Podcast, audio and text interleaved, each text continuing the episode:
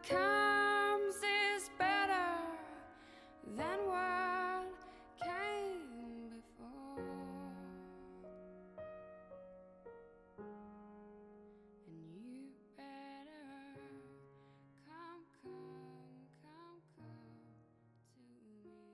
Hello， 大家好，欢迎收听女通讯录。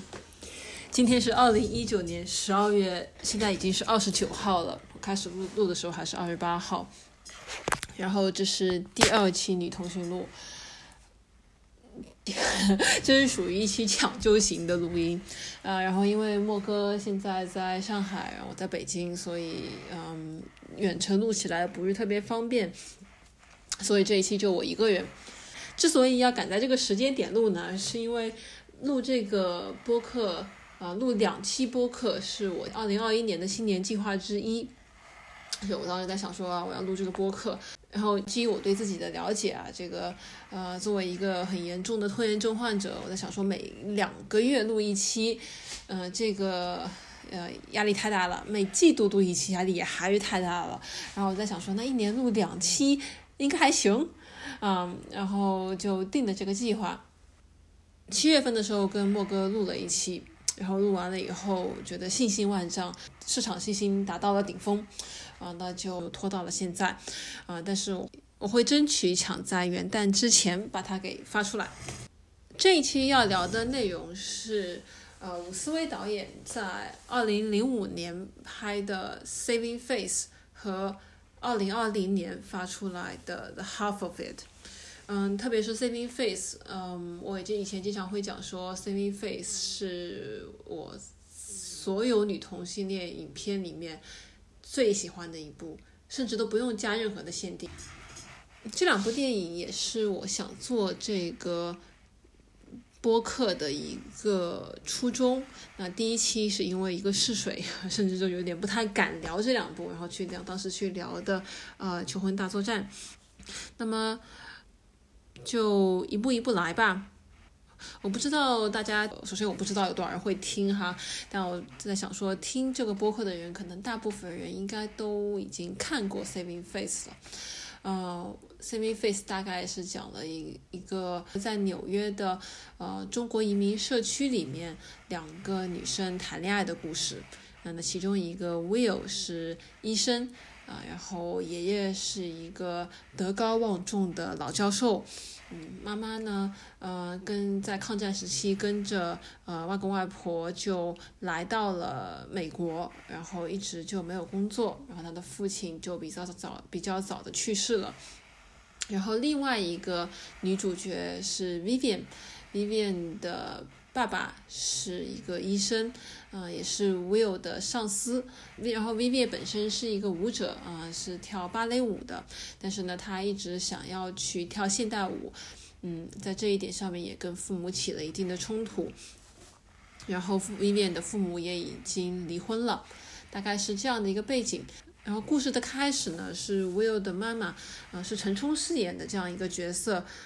怀孕了。那么她当时已经，你想 Vivian 都已经到了可以谈恋爱的年纪，都已经当上医生了，那她妈至少也得有50多岁吧。然后 Vivian 的爸爸又已经去世了很多年，所以是一个50多岁、丧夫多年、未婚怀孕的状态。那么从传统的观念上来讲啊，这个肯定是属于一个比较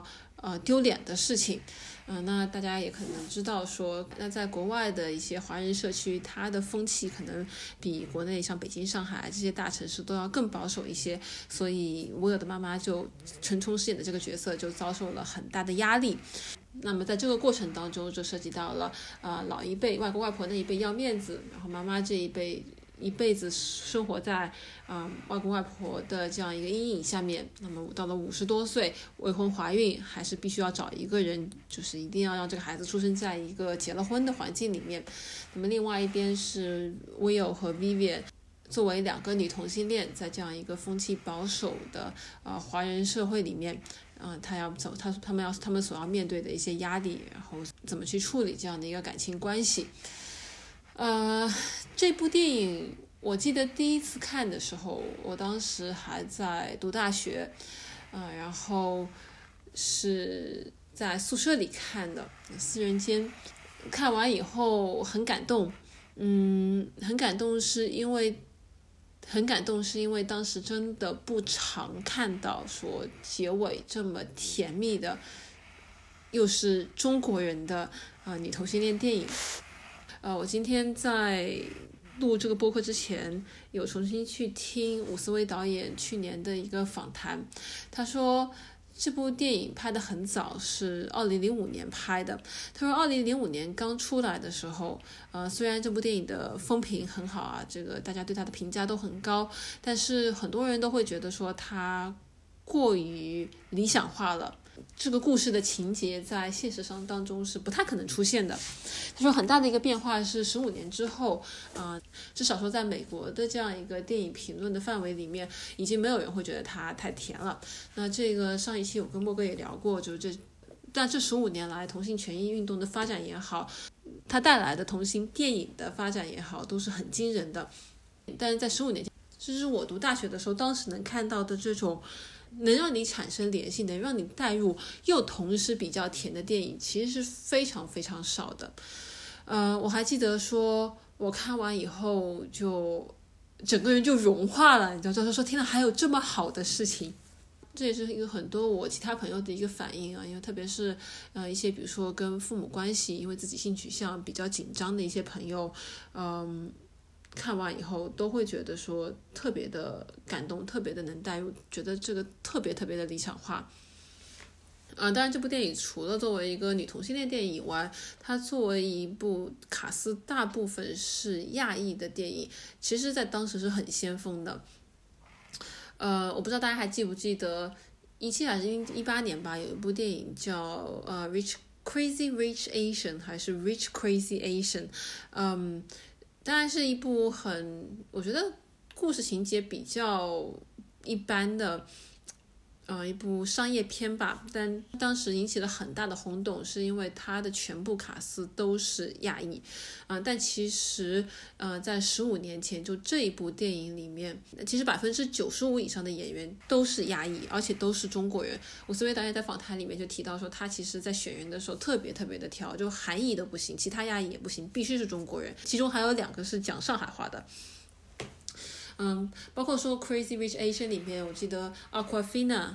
现在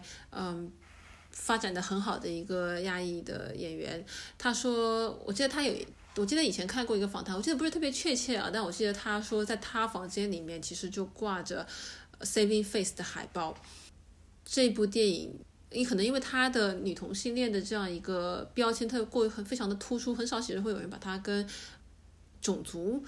权益扯上关系，但其实你从电影的发展来讲，这一部电影作为在美国的亚裔影片史上其实都是有一定位置的。特别是伍思薇导演在这个访谈里面也提到说，当时其实这个剧本写出来以后，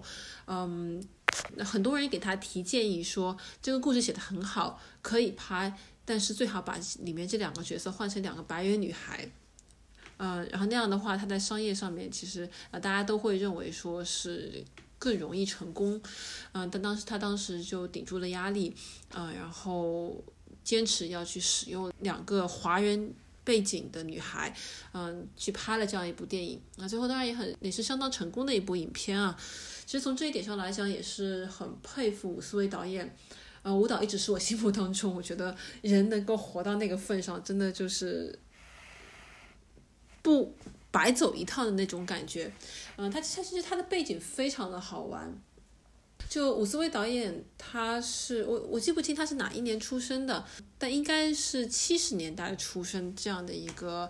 年纪。他的父母应该都是第一代移民，然后是从台湾去的美国。他说他小时候家里都是讲中文的。然后他的本科是在斯坦福读的计算机专业，就是那种很厉害的很赚钱的一个行业。然后毕业之后呢，其实也是走的很传统的计算机专业毕业生会走的路。他在微软工作了好几年。那他的整个20多岁这一个阶段就是在微软工作赚钱。然后他说他自己是一个比较实际的人，就他从小就知道自己要去赚钱，要去照顾父母，所以就没有考虑过要去读人文社科专业，也没有考虑过去读艺术。然后呢，等到他当然也是运气比较好啊，就是因为在微软工作嘛，然后他就发现说，等他到了快30岁的时候，赚的钱比自己想象的多啊。然后他是当时应该是在周末的时候，是在华盛顿大学西雅图分校去上了一个写作创意的周末班，然后就写了 Saving Face 这样的一个本子。然后他写完之后呢，他的老师就非常喜欢这个本子，就跟他讲说这个本其实是可以拍出来的，这个老师甚至 offer 就是说他可以来拍这个片子。然后舞蹈就想说，哦天哪，没有想过我的本子居然真的可以拍出来。但如果说这个本子真的要拍，他觉得说一定要他自己来拍，他有一个非常详细的概念，就是这个片子应该是什么样的。然后老师当时就跟他讲说，如果你准备自己要来拍这个片子，你现在就要立马辞掉你的工作，然后搬去纽约，然后开始去学习怎么拍电影。然后伍思薇导演就作为一个非常实际的计算机专业毕业生，他就给自己算了一本账，他就说给自己每年$40,000的预算，5年时间把这个电影拍出来。如果这部电影5年时间还拍不出来，他还给自己留了8个月的时间来找工作，就是说还可以回到计算机行业嘛。他就觉得说啊，那这个计算机行业要找工作的话，5年不工作，可能你要重新学一门语言或者怎么样的啊。他就算了这样一笔账啊，然后就去辞了职，开始去学习怎么当导演，然后啊把这部电影拍了出来。那这部电影拍的时候，他其实说最早的一个想法是献给他妈妈。他妈妈当时可能处在一个人生相对比较低谷的阶段，然后他高中向他妈妈出柜以后，母女关系也没有那么的融洽。但是他把这个片子拍出来以后，他发现其实这部片子是非常非常私人化的，讲的就是他本人的这样的一个故事。他其实我看的时候啊，没有多想，是因为其实作为中国的观众，应该是非常能够带入Will 或者Vivian 的，因为整个故事虽然设定是在纽约但是在一个非常传统的华人社区的环境里面，所以它的整个一个社会环境的价值观啊、逻辑啊，跟国内就几乎是一模一样的，对吧？就他们会有一些饭桌上的对话是非常本土的对话，就比如说怀孕啦，这是谁的种啊？然后就是丢人现眼，这把年纪，也就是这一些对话，其实是甚至不是我跟我朋友的对话，是我们上一辈父母的对话。那作为中国观众，其实是非常非常熟悉这样一个语境的啊，所以作为我们来讲，就带入这部电影没有任何的问题但其实这部电影不仅是在国内啊，也不仅是在美国的华裔的这样一个圈子里面其实是在一个主流的影评的框架下面，它都是很受欢迎的一部电影。而且大家给它的一个评价都是说它很真实，它很能让人带入。对我自己，因为没想到，是因为我本身作为这样的一个背景，我就觉得说我带入是天然的。但是其实当我看到其他人，就其他背景很不一样的人，包括我之前推荐给我一些国外的朋友，他们去看了以后也都觉得说非常喜欢，就觉得很贴心、很窝心的这样一个感觉其实是很不容易的一件事情。然后听访谈的时候，舞蹈就说他的一个逻辑其实很像小时候我们那什么世界文化遗产会讲的，说越是民族的就越是世界的是这样一个概念。他会觉得说越私密、越贴近个人、基于个人经历的这样一个感受，越能够引发其他人的共鸣。他说他在创作的时候一直是有这样的一个理念。就舞蹈本身，他说他拍电影就有2点他是很坚持的，就是第一个是要 authentic， 我不知道怎么翻译，就一定要是很真实的，一定要是很真诚的去做这样的一个片子。第二个呢，他要是一个 timeless 的一个概念，就是说这部片子他不希望他有很强的时代背景。这一点的话，就 timeless 就是不追热点，或者说时代背景很弱，这一点其实在 Saving Face 和 the half of it 里面都很明显。 Saving Face 你看15年前他拍的，哪怕到今天来看你都不觉得它是一部特别老的片子。 The half of it 也是一样，我想说大家拍的时候其实很大一部分动力，或者说他其实是受了一点当时 Trump 当选的刺激来拍了这部电影，但是他在里面特别刻意的去把 Trump 这样的一个背景给他给抹掉了，所以这部片子你现在看你其实是看不出来它是哪一年拍的，它甚至它可以发生在2000年，当然可能当时没有那么多 emoji 啊什么的啊，但是它也可以发生在比如说15年之后，假设15年之后人类还在现有的社会框架里面生活哈，如果说我们活到了外星球那是另外一回事。就是 timeless 那块authentic 也是很明显，就其实这两部电影我看完之后我会觉得说仿佛是跟一个好朋友进行了一场很窝心的对话。网上评论伍思薇导演就是说他是一个很真诚的创作者，他有很强的能力去写好一个故事，但是他不是那种可以比如说给你每周写一集摩登家庭的那种编剧当然他在拍完 Saving Face 之后他其实他当时说拍完 Saving Face 呢很受欢迎评价非常好，那所有人都在问他说那你接下来干嘛，然后他就发现说他其实没有这样的一个计划说接下来要干嘛，那他当然后来也就是继续去做了一些创作，然后试图去卖一些自己写的剧本，但直到 Half of It 是他又一个用心在写并且去导出来的作品，这个两个当中其实是有前后15年时间，他在创作上面其实并没有特别令人印象深刻的作品，但我觉得他这个其实是跟他的创作的一个状态是有关系的。他自己就说他不是那种会觉得说这个世界欠他一部电影他一定要把这部电影做出来一定要去做电影的那种导演，他觉得说这个世界上其实好电影已经很多了对吧，不缺我一部，但他想做的一定是他只有他本人能做的，所以可能这也是为什么说看完这两部电影会觉得就非常的个人化。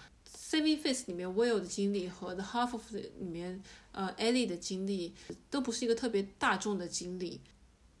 她是女性移民少数族裔还有性少数者的这样一个合体群体，她其实是在社会上面处于一个非常非常边缘的状态，这样的一个人物他必定其实是会经历很多的个人冲突，他成长过程当中其实大概率会感受到一个很孤独的状态，个人家庭背景和社会背景脱节的这样的一个迷茫的状态，或者说是甚至是很痛苦的这样一个状态。然后他在谈恋爱的时候又会遇到说传统的中国的这样一个价值观和美国是2005年其实也还是挺保守的一个状态，同性婚姻是要到2016年才通过，那甚至2年前2003年的时候德克萨斯州的刑法才刚刚把男性同性性行为给免罪化，所以其实2005年还是一个很就是很前的一个时间。那在这个时候你作为一个少数群体你要去谈恋爱，其实你除了要面对这个社会看你是就是一个亚洲女的，还要面对就是你本身跟你的父母的成长背景是完全不一样的，甚至语言都有点不太通。那在这部电影里面Will 和 Vivian 都是讲英文的，妈妈和爷爷奶奶这一辈都是讲中文的，然后其实这里面当然也可以看出来一些移民美国华人社会的一些现状，像混得比较好的像 Vivian 他爸对吧，就是当上了医生，这属于一个社会阶层比较高的一个职业，那他的英文很明显带有中国的口音，但是英文讲得比较好能用英文对话，他的工作语言都是英文。 Vivian 他妈也是讲英文的，那陈冲演的跟 Will 的对话，那陈冲因为他演的他的一个角色是说一直活在他爸妈的阴影之下就一辈子生活在 Chinatown 这样的一个角色，那他是全程讲中文的，就英文几乎就没听到，所以其实这里边的一个形象的刻画其实也是很生动的。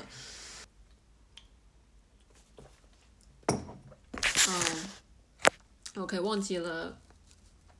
刚好像把这个故事没有讲完Saving Face 就在这样一个背景下面Will 和 Vivian 一开始因为 Will 出柜不是很顺利，然后也因为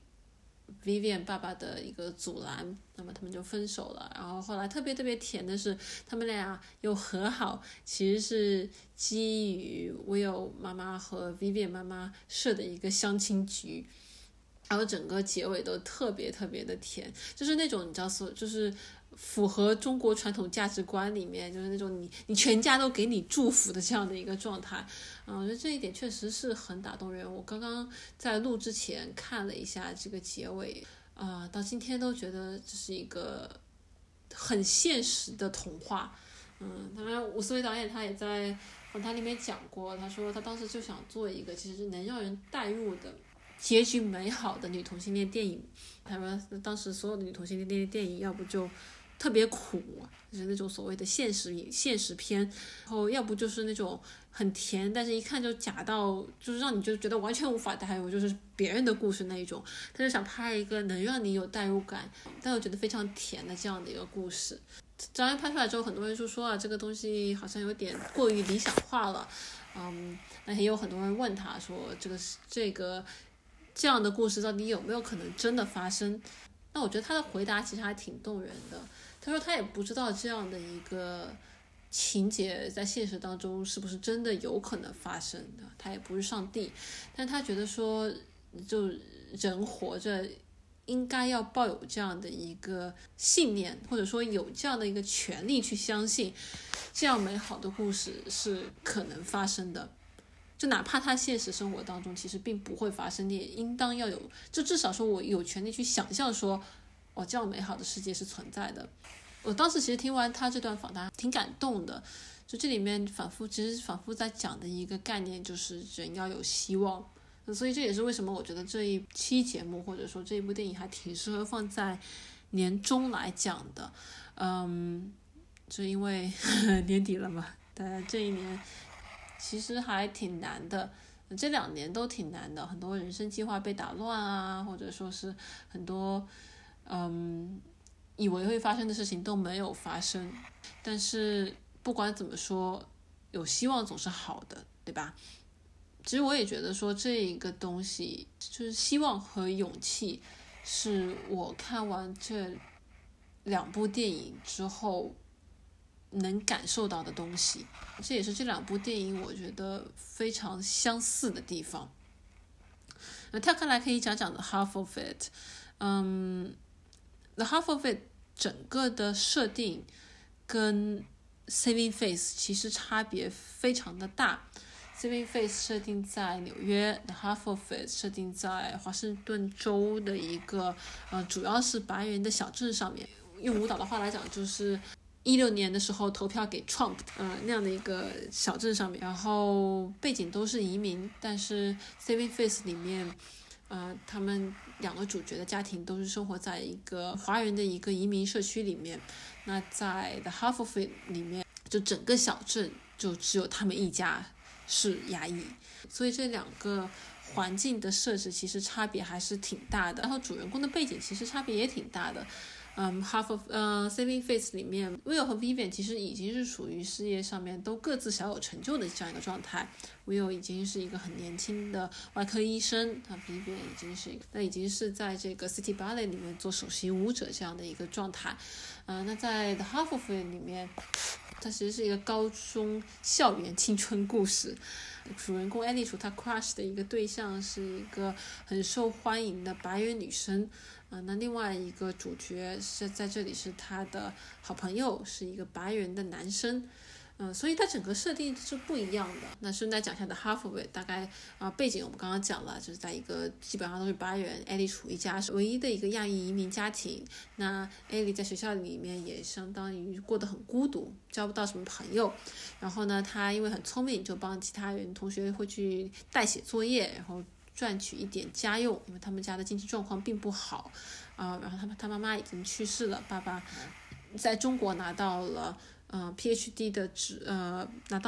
的学位，但是到了美国之后也很难找到工作，就在一个小镇的火车站上面，相当于看火车站这样的一个状态。那在这样的一种情况下，他的一个邻居，一个白人的男生喜欢上了 Esther，是一个他们相当于学校里面每一个年级都会有那种长得特别好看的女生这样的一个角色，很受欢迎啊。然后正在跟学校里面最受欢迎的校乐队的主唱谈恋爱啊。然后那男生呢想给这女生写信，但是又不太会写，所以就找这个艾丽楚来帮他写信。慢慢从写信开始之后，也慢慢的帮他发短信，后来这个学校里面主唱的这个男生就相当于当地的一个小镇名门望族那一种，然后就跟这个很受欢迎的女生来就要去求婚了。但是很受欢迎的女生她家里相对比较穷，喜欢艺术，但是当这个他跟这个乐队主唱特别受欢迎的这个家里很有钱的长得又很好看的男生，其实没有太多的共同点。但是你也知道，就是当你一个各方面条件看起来都非常好的人摆在你面前想跟你谈恋爱的时候，很多时候特别是年轻的时候其实是很难拒绝的，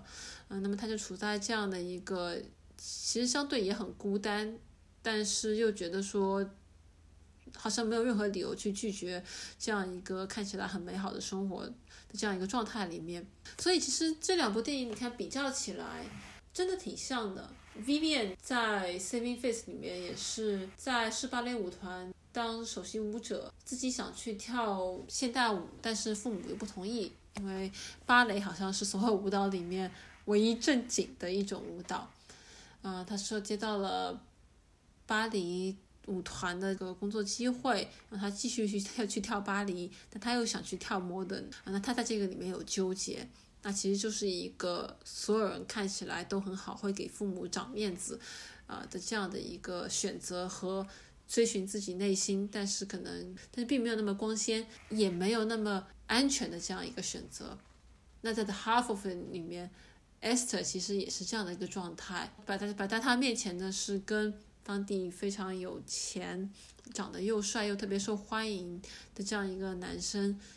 结婚的这样的一个机会，如果他选的话就能过上衣食无忧的生活，也能够让小镇上面其他的人都非常羡慕他。那么遵从内心的话，那就去申请艺术院校，去继续读书，那未来就充满了不确定性，但是对他来讲其实他喜欢就能让他感觉到激情的一件事情。那这两个人的状态其实是很像的，甚至包括 Saving Face 里面那个妈妈的状态也是这样的一个状态。那妈妈摆在他面前呢，其实是他可以选择一个家世清白又愿意接受他肚子里孩子的这样一个男人，就如果一旦能够选择到他的话，他所承受的流言蜚语，来自父母的压力，让爸爸妈妈伤心的这样一种愧疚感都会消失。但那个男的不是他喜欢的男的。我刚开始看的时候，我最早开始看 Saving Face 的时候其实并不觉得，因为当时其实还挺小的，但其实到现在回过头来再去看，这样的选择真的还挺常见的。然后在另外一方面 Will 和 Ellie 其实是有很多相像的地方，都很聪明，成绩都非常好，当然一个学医，一个去学人文，一个去学人文学科，都有一点点 nerdy，对吧？都不是特别的擅长跟人打交道，但是同样的在两部片子里面都是这样的一个人物去鼓励了另一个不知道该遵从自己内心还是选择更加光鲜体面的生活的人，让他们在最后的时刻去做出了追寻自己热情的这样的一个选择。这一点其实是非常令人感动的，特别是在亲密关系里面，就不仅仅是谈恋爱啊，包括父母跟孩子的关系里面，甚至任何关系里面，能够真正站在对方的角度，鼓励对方去做出一个勇敢的选择，而不是一个对你来讲更体面的选择，其实是非常非常难的。当然今天看完两部电影，我有时候也在想说，也许文艺作品的价值就在这里吧。你在生活当中作为 Esther 的不一定能够遇到 Ellie， 作为 Vivian 或者 Will 他妈妈不一定能够遇到 Will， 或者不一定能够遇到一个真的能够去鼓励你，给你力量，能够让你去做自己喜欢，或者说能够让你去追寻自己的热情的这样一个人。但是看完这些电影也好，书籍也好，我觉得这是跟创作者的一个对话，就你可以从他当中去汲取力量，自己给自己打气，去说我相信我可以做的不仅如此，我可能可以做得更好，那我要去冒那样的风险，去拥抱这样的希望。这样讲可能特别的，就好像在写高中作文，但反正到了年底了嘛，而且说白了我也没有看过很多的电影，其实你让我从这个电影的技巧啊，各方面的去分析，特别是像什么光影啊、镜头啊，我真的都不懂。有时候也会在想说这样一些文艺作品的价值，因为特别是看到伍思薇导演这半辈子的人生轨迹以后，我还挺感慨的。他说因为他像20多岁的时候就是在做计算机软件，在斯坦福计算机系毕业，然后去微软工作。快30岁的时候开始进行创作，然后整个30多岁大部分时间是在做这样的一部影片，然后之后也去进行了其他的一些创作，甚至也卖出了一部剧本等等。然后快40岁的时候，他妈妈生病了，那他决定说搬回去照顾他妈。一开始的时候只是一个短期的这样的一个安排，但后来发现说越待越久，那索性就住了下来。然后他又发现了，即兴表演啊 ，improv 这样的一个形式。那他的一个40岁的前半段，对吧，就是在做 improv， 也教。他觉得他相比于自己作为一个 improv 的演员，他其实是一个更好的即兴演出的老师。那么到了40岁的后半段，又重新出来做了《the half of it》这样的一部电影。其实这个，就他的这样一个轨迹本身，其实还是挺鼓舞人的。就你看完他的这样一个背景，大概也能够理解说，为什么他笔下的人物都是这样，大部分时间都是在遵从就这个社会里面的规则，但是在关键的要做选择的时候，都去选择了冒险但是又有希望的那样一个方向。我有时候也在想说这个文艺作品的价值啊，你说他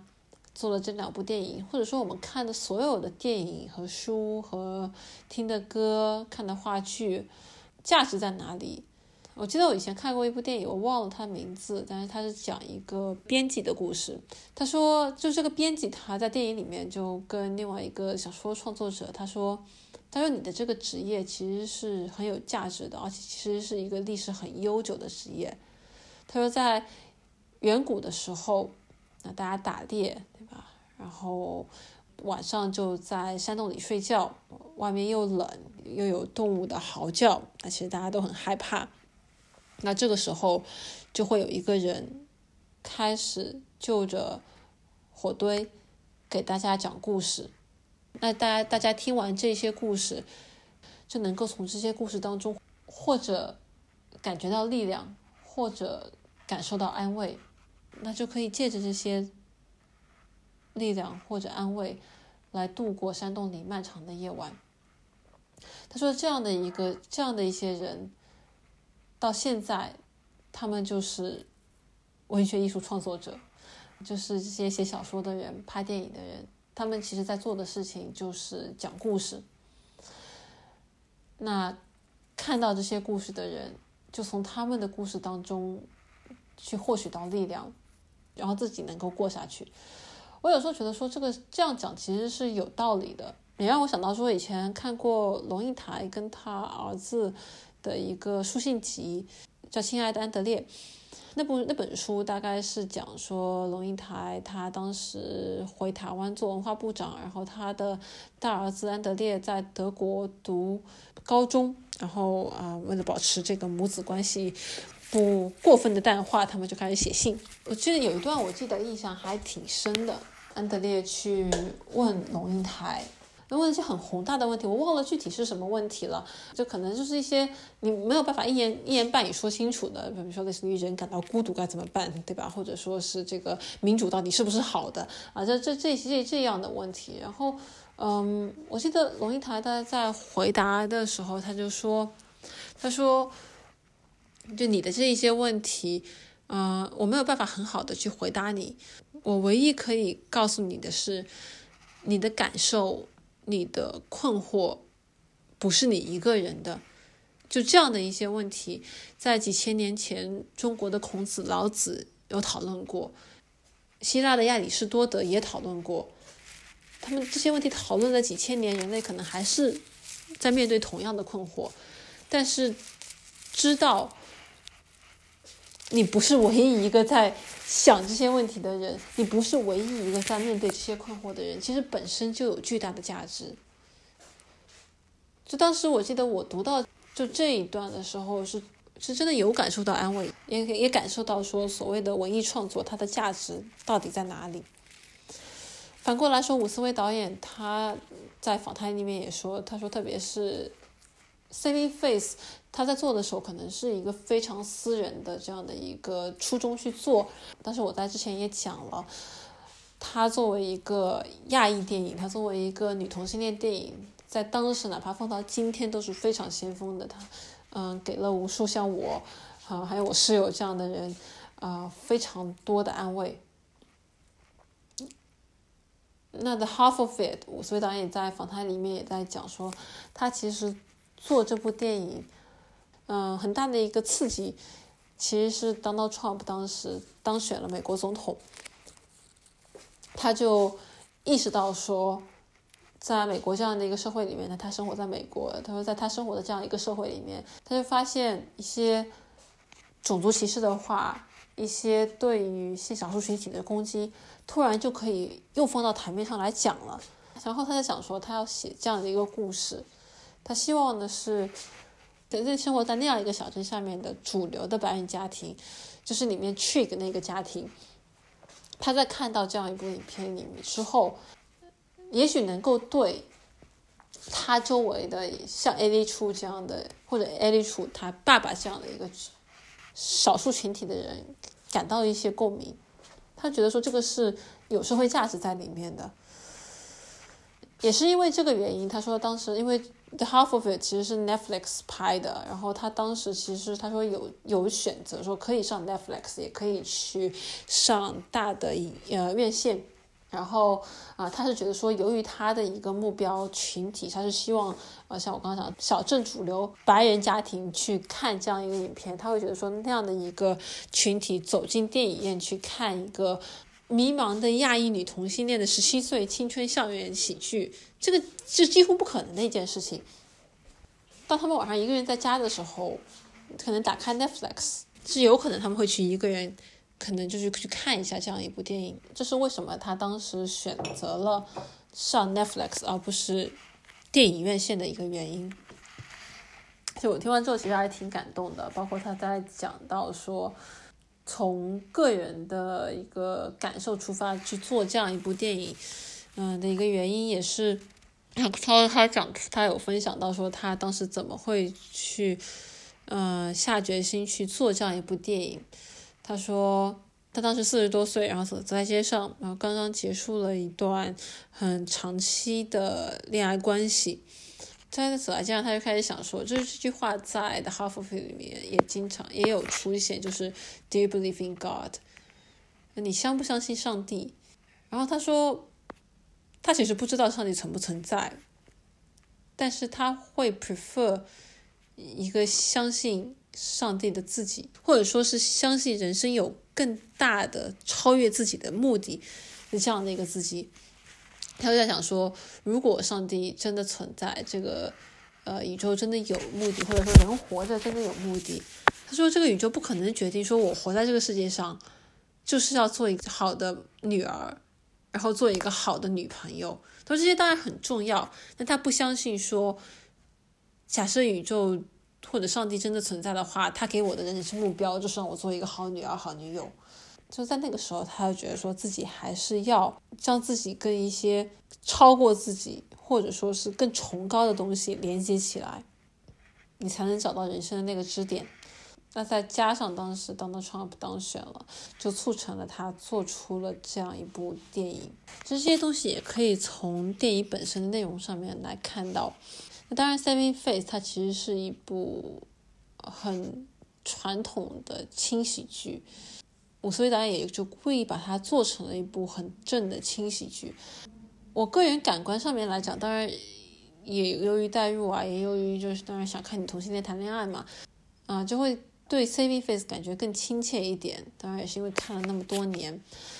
但是其实也能够看到说 The half of it 里面，它虽然故事更加简单，它是一部青春校园剧，就是非常典型的青春校园剧，讲一个17岁的试图探索自己的年轻人的故事。但是它里面试图涉及到的话题其实是会比 Saving Face 里面更多的。就 Saving Face 我觉得其实是一个更 sophisticated 的一个作品，就是因为它里面的人物设定，他展现出来的一个华人社会的一个风貌，包括他的一个情节的安排，我其实觉得都是比 The half of it 稍微更加高级一点点。但是我有从 The half of it 里面看到，所以导演在讲一个比仅仅是一部爱情轻喜剧更多的一些东西。他有谈到上帝跟宗教，包括这里面 Esther 他爸爸是一个牧师， Ellie 和 Esther 在他们很关键的一场互动当中也在聊说不相信上帝是一个什么样的感觉。包括 Ellie 跟 Esther 在发短信调情的时候，虽然两个都是高中生，但是调情调的都是那种可以接受豆瓣网友检阅的那种情，就大家就在用萨特啊，用谁谁谁啊这样的一些话来讲话。所以其实我觉得看 The half of it 是一个，虽然它的故事本身并没有 Saving Face 那么的丰富，但其实反而是能够更贴近作者的一个观影体验。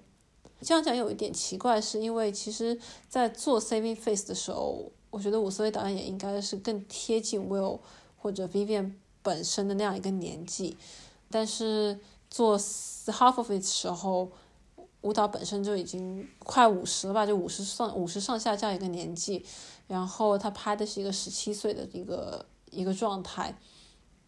但也许是因为人年纪往上就会越发的向往17岁的状态，我反而会觉得说看完之后，我会觉得 Esther 的那个状态是这两部影片里面，就是他最后骑着自行车往前走的那样一种年轻人特有的充满希望，时间还长，我不着急，就今天天气真好，就是那种很复杂但是又充满希望，很单纯的这样的一个状态，是我觉得在所有两部影片当中里面最让我感动的一个镜头。就这样其实相对来讲，Saving Face 里面 Will 的心理活动，他的这个人本身展现出来的状态其实是稍微欠缺一点的。他 Saving Face 是一个靠故事支撑起来的这样一个电影，但 The half of it 是靠人支撑起来的，这样人的情绪、人的情感、个人的成长支撑起来的一部影片。从这一点来讲，其实The half of it是真挺不容易的，就是其实能看，而且能够看到舞蹈他在对吧将近50岁的年纪，他其实还是在